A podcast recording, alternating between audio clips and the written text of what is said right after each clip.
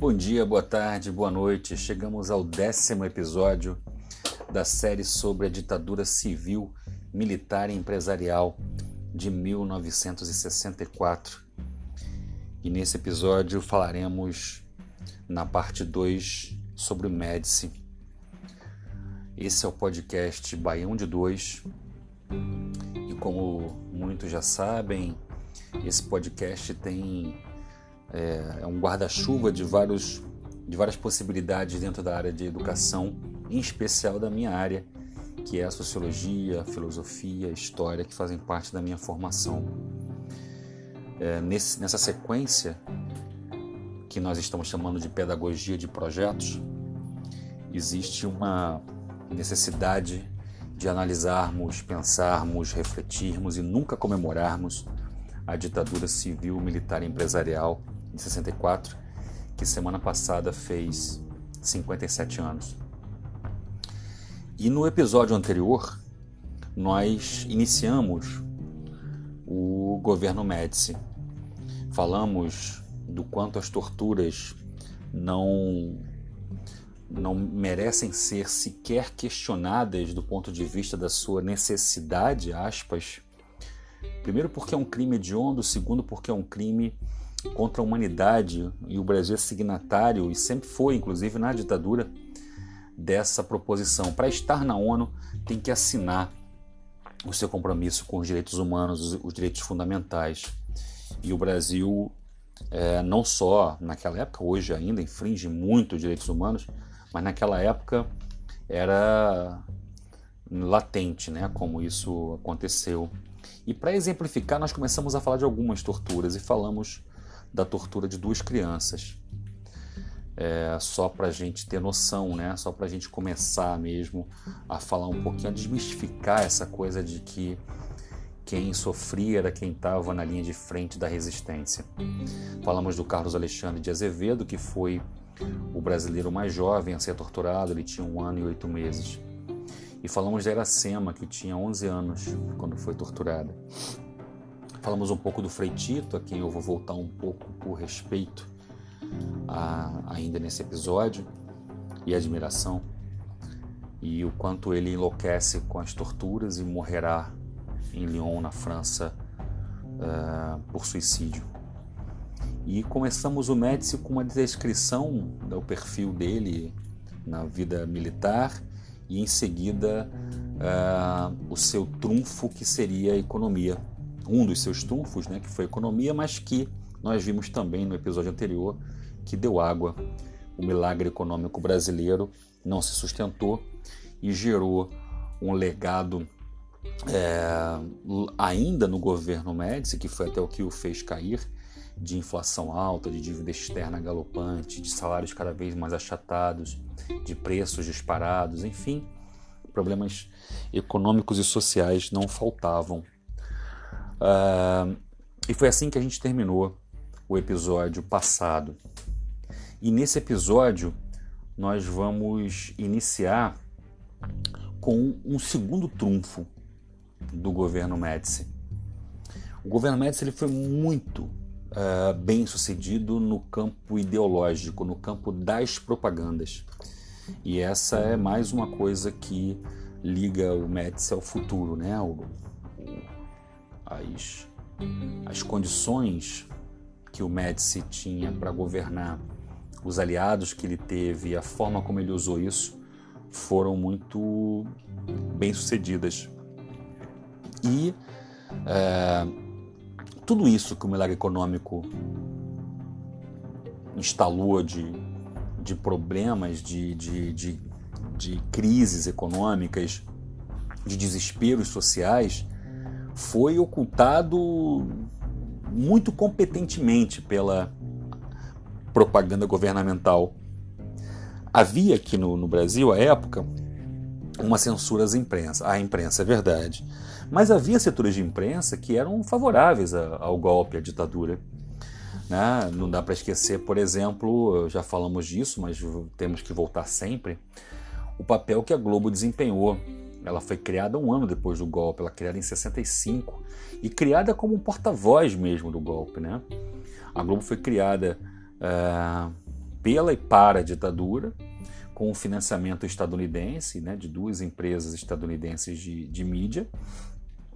Era a única televisão do Brasil que ligava o Brasil inteiro, norte a sul, leste a oeste. Era a única que tinha permissão de tamanha abrangência, não foi à toa que se tornou a gigante que é. é ela fazia a autocensura, não precisava sequer dos órgãos de censura do Estado para ela funcionar, e ela apoiou abertamente a ditadura. Os, o, o material hoje que temos histórico sobre as capas do jornal Globo, os editoriais do Jornal Nacional, são peças importantíssimas, a ponto de, há poucos anos atrás, o William Bonner ter que fazer uma leitura de editorial dizendo que a Globo se arrependia de pedir desculpas por ter é, participado tão ativamente do golpe. Não fala assim, claro, porque eles não iam dar esse mole, mas eles assumiram a sua relação com a ditadura. Né? Ou seja, a ditadura brasileira ela tinha um vetor ideológico muito bem, bem tramado, muito bem arquitetado. E isso passava pela, pela bandeira, passava pelo hino, passava pela, por um acordo é, educacional muito interessante, pouco falado, que é o plano MEC-USAID. É um plano educacional que relaciona o Ministério da Educação e Cultura brasileiro com o dos Estados Unidos. E que no plano MEC-USAID houve uma diminuição significativa dos tempos de aula de matérias como história, geografia política, é, o banimento da sociologia e da filosofia do currículo escolar, mas mais do que isso, do currículo universitário. A maioria absoluta das, das, das faculdades, é, de áreas inclusive diferentes, áreas de saúde, tinha sociologia e filosofia e foram retiradas do, do, do currículo. Né? tudo que fazia a pessoa de fato pensar, refletir, ou levava mais essa condição da reflexão, foi extirpado. E tem uma coisa curiosa do plano MEC-USAID, que foi o investimento maciço na, nas áreas tecnológicas no Brasil. Né? As faculdades eh, de tecnologia foram mais e melhores aparelhadas, investidas, e as faculdades de humanas foram relevadas a um outro plano, né? a uma outra um, um, de novo me faz lembrar um certo capitão Mequetrefe que volta e meia é, anda enchendo o saco com, com essas coisas, com essas histórias, com, com essa guerra cultural que a gente vai falar um pouco adiante no desfecho desse, dessa sequência de episódios sobre a ditadura. Mas o fato é que a, a ideologia na ditadura, essa essa, as, as, propagandas do governo Médici elas eram muito interessantes, porque as peças de propaganda da televisão e das rádios é, elas não pareciam peças de propaganda. Eram bem infantis, tinha cores, para um, um, país que estava tendo televisão a cores agora, naquele período, né, era muito interessante você ver as pessoas, é, os desenhos animados, e eram peças de, de um minuto, 50 segundos, e que eram bem, bem feitas. Era, era realmente muito bem feito. Isso não era, não era uma coisa assim, ah não, foi um acidente, foi fortuito, foi uma ou outra. Não, não, não. O, o propagandista do governo Médici era um cara muito competente, que era Otávio Costa. Um canalha que trabalhou para canalhas, mas competente.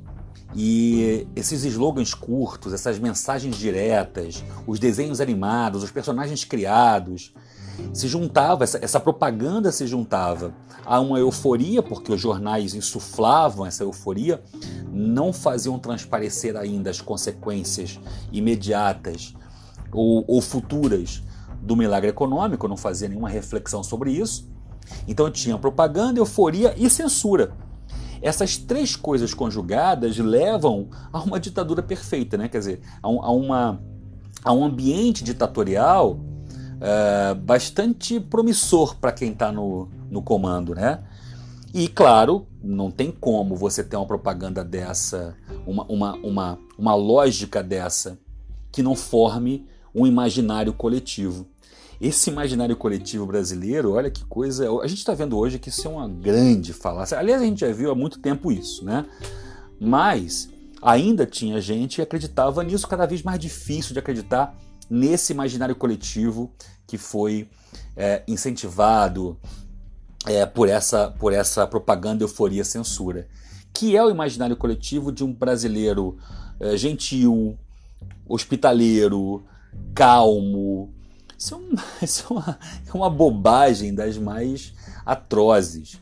A gente está vendo que é, as pessoas. Primeiro que não existe esse ente ou brasileiro, né? não, não existe essa coisa, é, é, é um reducionismo é, muito pobre a gente trabalhar uh, uma ideia de todo tão restrita. Né? É, segundo que as pessoas elas são, elas são o que elas são. Né? E nesse momento de crise a gente está vendo que as pessoas são muito menos afeitas à empatia do que à solidariedade. Né? Elas são muito menos empáticas e muito menos solidárias do que nós gostaríamos que elas fossem. A gente está agora caminhando para quase. Pra, já estamos no caminho dos 400 mil mortos pela pandemia e a gente vê pessoas pressionando que uh, tenha escola aberta, que tenha. Uh, que as pessoas possam ir e vir, como se nós isso tivesse em, em, em discussão né? mas isso não está em discussão.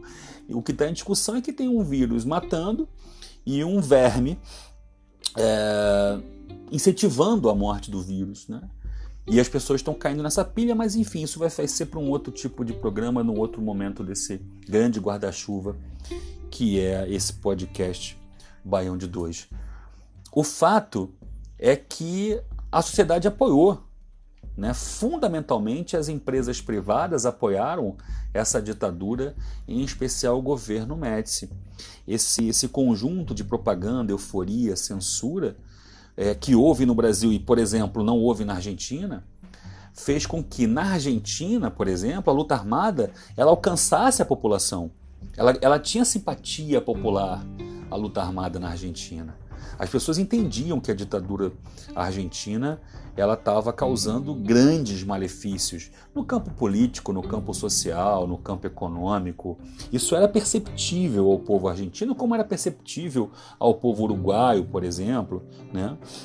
Então, a resistência armada nesses países contou com simpatia popular, sim. No Brasil, não. No Brasil, essa simpatia, por mais esforços que o, os guerrilheiros e a juventude né, tentasse alcançar, de fato ficou uma lógica muito perversa de chamá-los e, e das pessoas entenderem que era terrorismo aquilo que se fazia. O Médici tem uma, uma, uma, uma, uma saída, ele, ele, ele, faz uma fala, e essa ideia da fala dele pegou. É, ele dizia que quem luta contra o Brasil é um fanático terrorista. Veja, é, não, não foi o Médici quem criou isso. Né? O Médici ele é parte dessa engrenagem. Essa propaganda em cima do que é o terrorismo, do, do que é de que é terrorismo aquilo que a juventude chama de processo revolucionário, liberdade, etc, etc, acabou pegando no imaginário coletivo e isso fixou. E aí vem é o nascedouro dessa lógica que a gente hoje entende que ah não, que a gente escuta, né? Ah não, quem lutou só, só, só, sofreu quem mereceu, só sofreu quem de fato pegou em arma, só sofreu e é uma grande bobagem isso, né?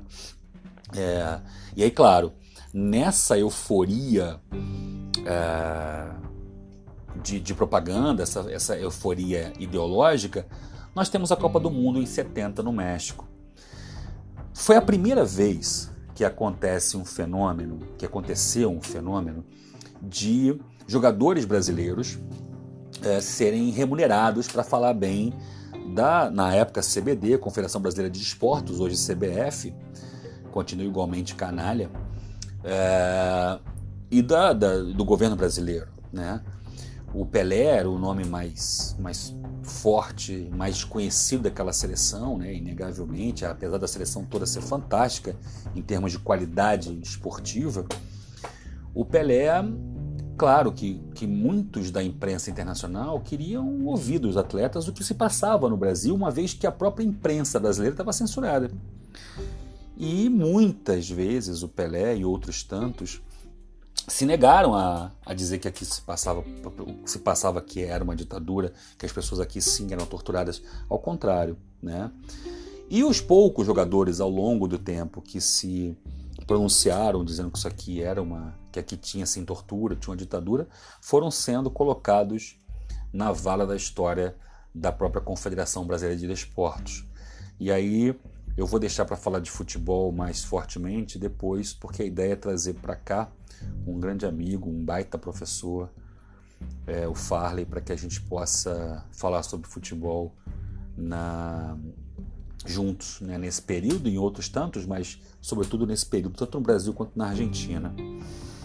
E é, essa Copa do Mundo, ela, ela girou a roda da euforia, né? Era aquela coisa do Brasil que vai para frente, né? 90 milhões em ação para frente, Brasil, salve a seleção.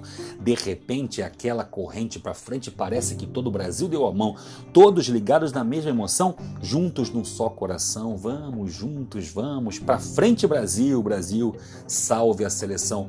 Como se não houvesse outra possibilidade que não irmos juntos com o futebol, afinal de contas o futebol era mais importante que a vida, mais uma semelhança com os nossos tempos. Era o Brasil do ame ou deixo. Né? Se você não é capaz de amar o seu país, porra, vai embora, pô, o aeroporto é a saída, sabe? Era um pouco disso que você tinha aqui. Né?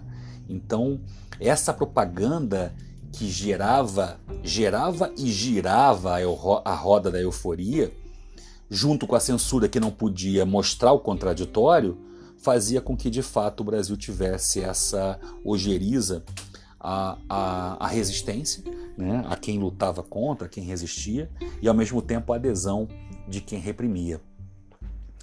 E, e como parte desse processo, né?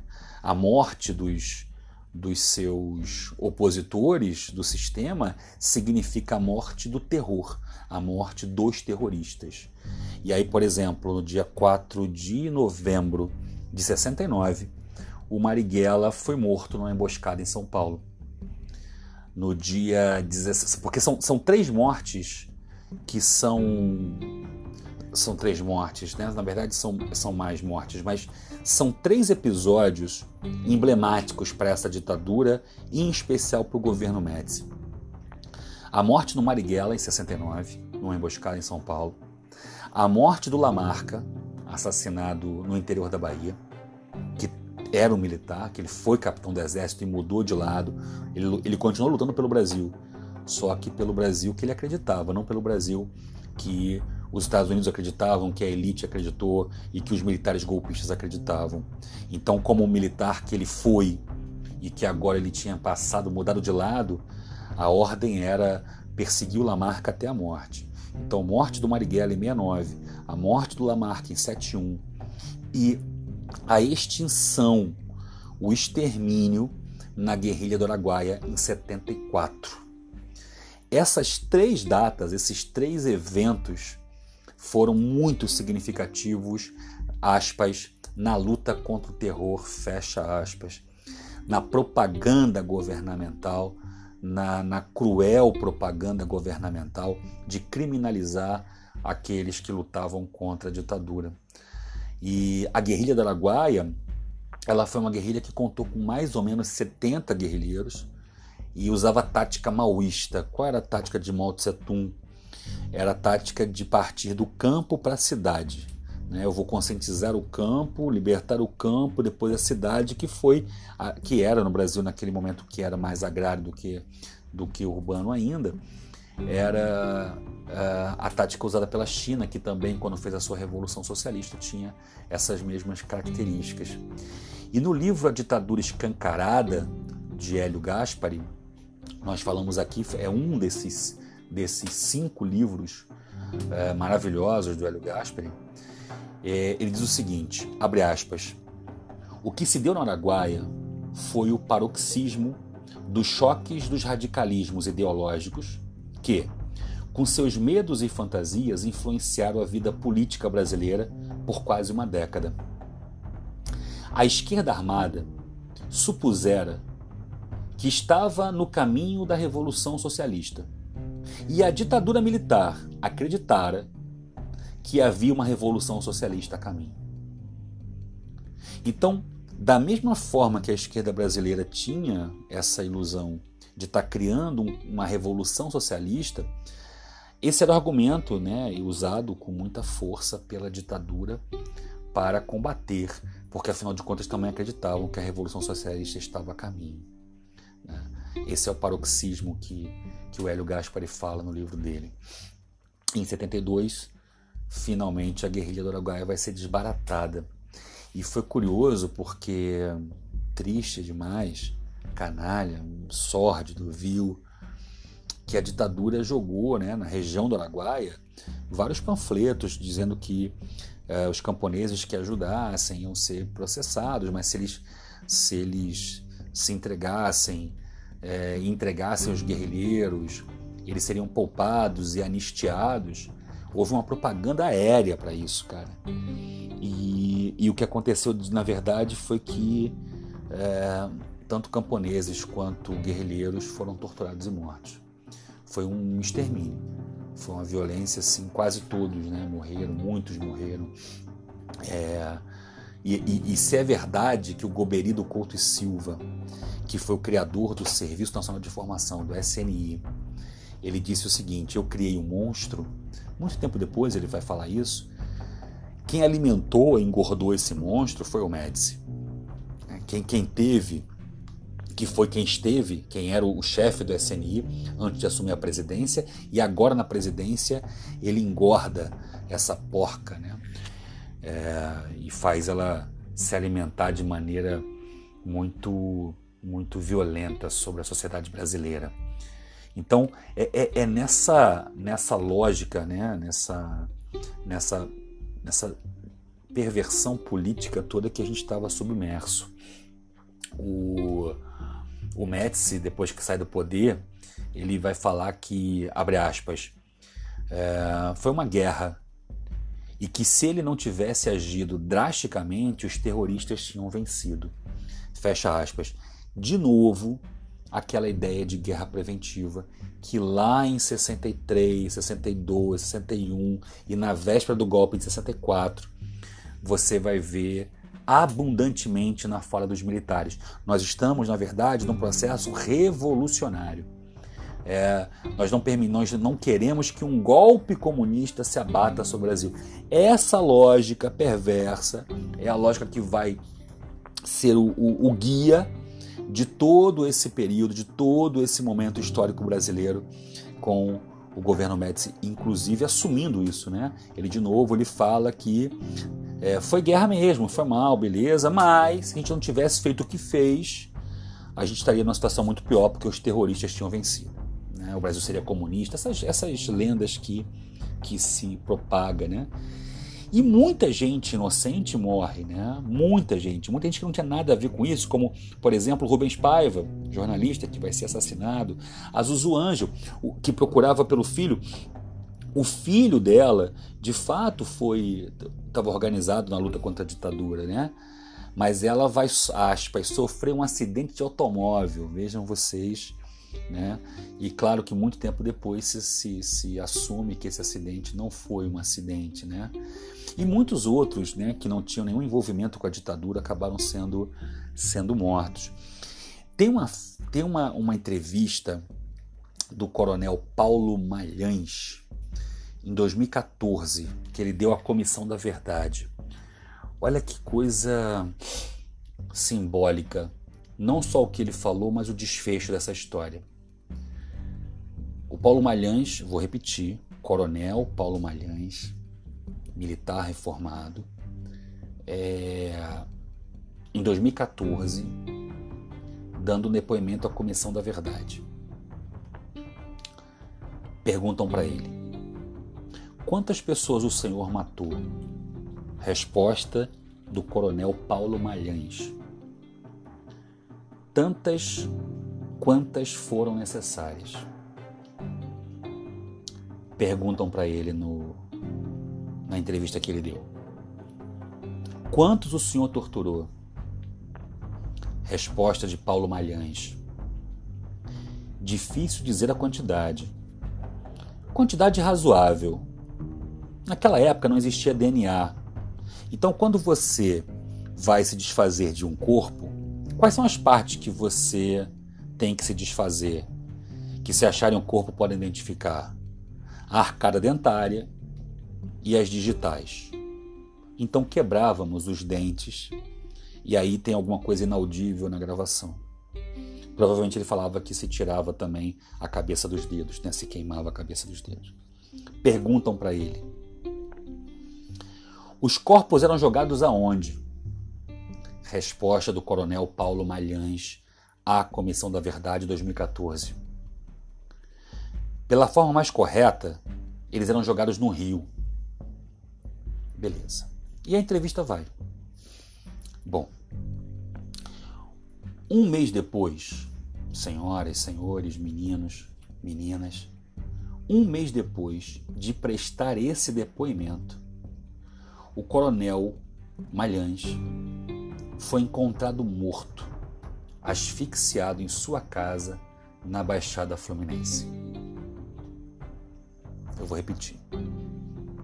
Um mês depois de prestar depoimento à Comissão da Verdade, assumindo crimes de tortura, o coronel Paulo Malhães foi encontrado asfixiado, morto em sua casa na Baixada Fluminense. O que significa isso, senhoras e senhores?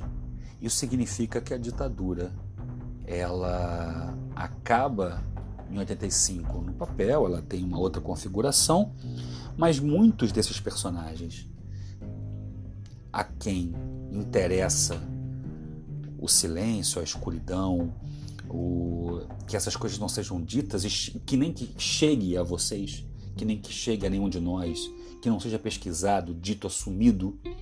Esses caras estão, de alguma maneira, nas esferas de poder. Eu não estou nem dizendo do capitão de merda que governa esse país, não. Não, não estou só dizendo dele, não. Eu não estou dizendo só da família de seus filhos, de escroques, que cada um do seu jeito, cada um da sua maneira, tem broncas judiciais que ainda há de pesar, de, de pesar forte, firme nessa família tão odienta. Eu não estou nem dizendo só deles. As esferas de poder, de uma maneira geral, ainda estão permeadas de figuras que têm que calar, por exemplo, seus ex-parceiros como o coronel Paulo Malhães. De tão uh, breve que foi esse tempo, de tão curto que faz que, que, que esses acontecimentos todos rolaram, e de tão graves e poderosas são as suas consequências no nosso tempo. Só para vocês terem essa, essa noção do quanto isso é grave. O próprio Carlos Alberto Brilhante Ustra, o próprio monstruoso Carlos Alberto Brilhante Ustra disse na Comissão da Verdade, nesse mesmo período, em 2015, ele disse o seguinte à Comissão Nacional da Verdade, abre aspas, quem deveria estar aqui não é o coronel Carlos Alberto Brilhante Ustra. Vejam bem. Ele continua. Quem tinha que estar aqui é o Exército Brasileiro, pois eu cumpria todas as ordens. Olha que coisa significativa. O próprio monstruoso Carlos Alberto Brilhante Ustra, aquele homenageado pelo, pelo então deputado Bolsonaro, quando do episódio de Dilma Rousseff, do impeachment de Dilma Rousseff, do golpe em Dilma Rousseff, o Carlos Alberto Brilhante Ustra assume que quem tinha que estar sendo entrevistado, julgado, ou seja, o que for, era o exército brasileiro, não ele, porque aí ele se vitimiza dizendo que ele só cumpria ordens. Vocês terem noção da gravidade desse tempo histórico. Então, quando a gente volta um pouquinho nas torturas, que esse cara foi um dos grandes torturadores no Brasil, a gente entende ah, o grau de violência, de dor, de, de, de marca, de, de, de do quanto é imperdoável esse período histórico no Brasil.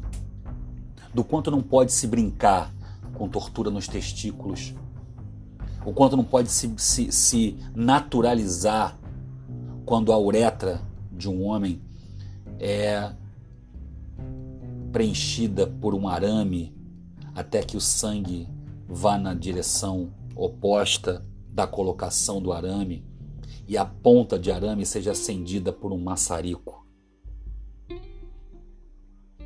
Não dá para naturalizar isso. Não dá para naturalizar a cadeira do dragão, onde eu prendo a pessoa os braços sentados, a perna numa cadeira completamente repleta de pontas e metalizada e ligo nessa cadeira fios de condução de energia para que essa pessoa fique se debatendo ali em choque elétrico e a canela fique batendo numa madeira estrategicamente colocada na altura da canela, acima do calcanhar. Não dá para naturalizar o pau de arara, onde você amarra os braços e as pernas num travessão e a pessoa fica nua. Aliás, todas as torturas eram feitas com a pessoa nua arqueada, nua, aberta, para você fazer o que você quiser com ela, desde choques elétricos até a introdução de materiais pelo ânus. Não dá para naturalizar ou passar pano nas torturas sexuais que mulheres, homens também sofreram, mas fundamentalmente mulheres e homoafetivos. Não dá para trazer, como foi feito com um dos militantes políticos, foi colocado preso e um jacaré que foi trazido do Pantanal foi solto na cela dele enquanto ele estava deitado, amarrado, e esse jacaré gelado passando por cima dele, cheirando a carniça, porque tinha acabado de comer, porque se ele não tinha comido o, o, o, o preso que ele estava torturando. Imaginem a cena de uma cela, um preso amarrado, deitado, nu e um jacaré passando por cima dele com um cheiro de carniça, onde ele podia a qualquer momento abocanhá-lo. Não dá para a gente imaginar que uma mulher teria seus braços presos, suas pernas abertas, nua, colocar isca de rato nas paredes da vagina, do ânus, da orelha, da boca e soltar um monte de ratos ali que estavam não sei quanto tempo sem comer. Não tem como achar que isso é, é foi uma exceção. Como isso foi. É, não, não existiu. Não, não tem como, não tem como. Não tem como. E se você ainda acha que isso é. Uh, foi normal, foi natural, naturalizado, ou só foi que fez quem mereceu, só apanhou quem mereceu, quem sofreu isso foi quem mereceu. Porra! Porra, o que, que você está fazendo aqui ainda ouvindo essa, esse podcast? Entende? Não tem como, não tem como. Existem cicatrizes na nossa história que não tem como a gente retroceder para apagar. Não tem como, não tem. Isso, isso, isso é impossível. E todos os defensores, todos os defensores desse tipo de crime não merecem a dignidade humana, não merecem o olhar humano, não merecem ser chamados pelos seus próprios nomes, não merecem. Merecem um lugar na história que é a vala, a vala histórica, o ostracismo histórico, não pelo esquecimento, mas pela importância histórica. Não mereciam estar em comandos de empresas, em comandos de, de país, de estatais. Não, não mereciam.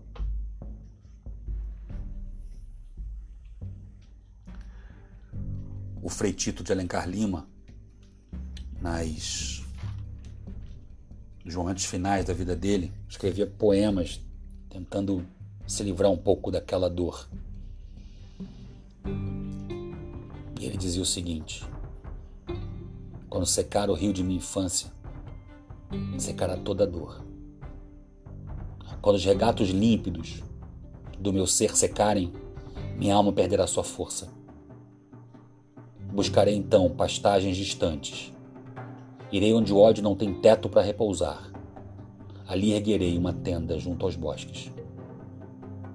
Todas as tardes me deitarei na relva e nos dias silenciosos farei minha oração. Meu eterno canto de amor, expressão pura de minha mais profunda angústia. Nos dias primaveris, colherei flores para o meu jardim da saudade. Assim, exterminarei a lembrança de um passado sombrio. Reparem como ele aqui já está num processo de despedida. No outro poema, ele diz assim: De noites sombrias, de luzes opacas, meu espírito geme em dores.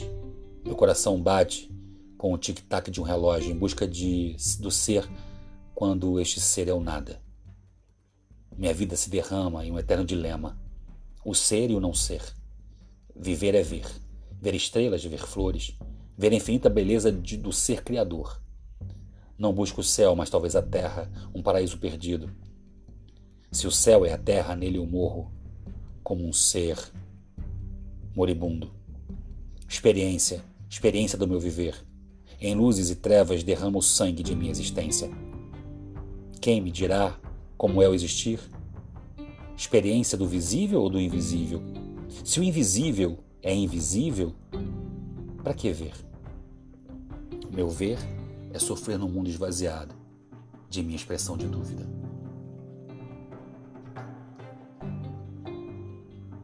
E poucos dias antes de morrer, ele escreveu na sua agenda: São noites de silêncio, vozes que clamam num espaço infinito, um silêncio do homem e um silêncio de Deus. Essa era a cabeça de um homem que estava às vésperas de se matar por não ter aguentado a loucura da tortura. Muitos aguentaram, muitos homens e muitas mulheres aguentaram e estão vivos, fortes, para contar essas histórias ainda hoje para gente. A eles todo o nosso respeito. A esses homens e mulheres toda a nossa admiração.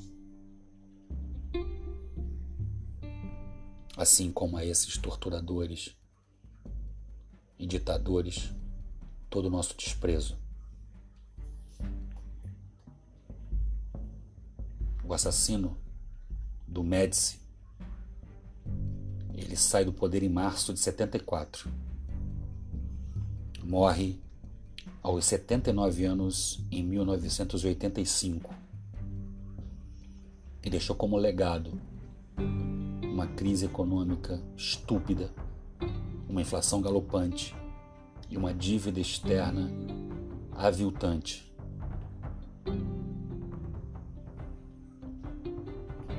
Começa no próximo episódio o Geisel. Fiquem bem. Dos que amam. E cuidado com a repetição da história. Abraços.